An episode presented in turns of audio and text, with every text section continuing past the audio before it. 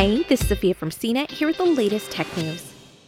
Facebook is making changes to its harassment and bullying policies that are intended to protect people from facing online abuse, as hate and harassment continue to be problems on many social media sites. The company says it will remove targeted, coordinated efforts at mass harassment if there's a risk for harm offline against anyone, even if the content doesn't violate other policies. Facebook will also remove any content, including direct messages, comments, and posts.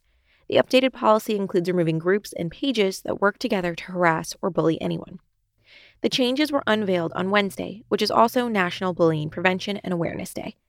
An Anti Defamation League survey published in March found that about 41% of Americans said they experienced some type of online hate and harassment, while 21% reported facing severe online harassment, such as stalking, physical threats, or doxing. Respondents experienced the most harassment on Facebook, followed by Twitter, Facebook owned Instagram, and Google owned YouTube, according to the survey. To shape the updates, Facebook met with global stakeholders, including female politicians, representatives of the LGBTQ community, and content creators. Facebook's changes are also expected to give more protection to public figures and those who involuntarily became public figures, like human rights advocates and journalists. Facebook will remove degrading or sexualized attacks on public figures, including profiles, pages, groups, and images that sexualize them.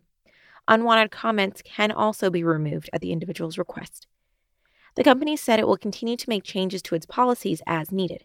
It has also been looking for ways to reduce harassment on its other platforms. Earlier this summer, Instagram began testing a new limits feature that lets users temporarily pause interactions if they feel harassed or targeted. For more of the latest tech news, visit cnet.com.